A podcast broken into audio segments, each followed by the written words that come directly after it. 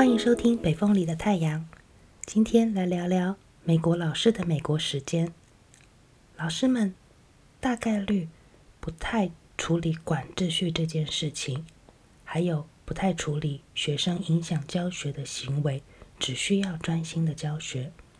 今天来分享我所看到的美国公立学校小学导师工作。老师主要的工作是教学。课堂秩序的维护在老师的工作范围内。更精准地说，有关课堂秩序的维护，校方会有比较强硬的态度，要求家长与学生必须达到不妨害教学进行的程度。会影响教室秩序的孩子，刚开始会被校长带出去，可能是口头的提醒，或者是写下悔过书。如果还是不改善，学校会比较强硬地通知家长。你的孩子会影响班上活动进行的秩序，请您把孩子带回家。也就是说，老师在教室里面带领的是一群不会影响教学进行流程的孩子。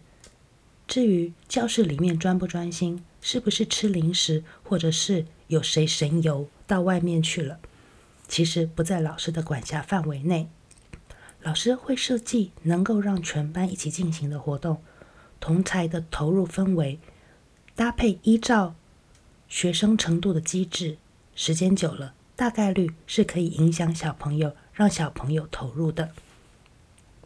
所谓依照学生程度的机制，指的是每一个孩子可以照自己的程度得到适性的指令，在相同的主题架构下，每一个小孩都可以用自己的程度参与讨论，例如。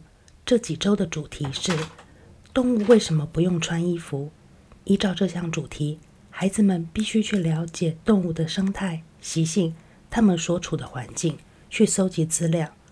这些资料会在老师的指导下完成，然后孩子依照自己找到的资讯在班上讨论。语言的程度还有自然科学的知识，都自然在活动进行的过程中完成了。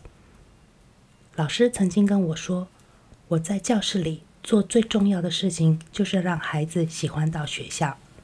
只要他愿意来学校，学校的环境自然就能够让他学习。”谢谢你收听《北风里的太阳》，我们下次见。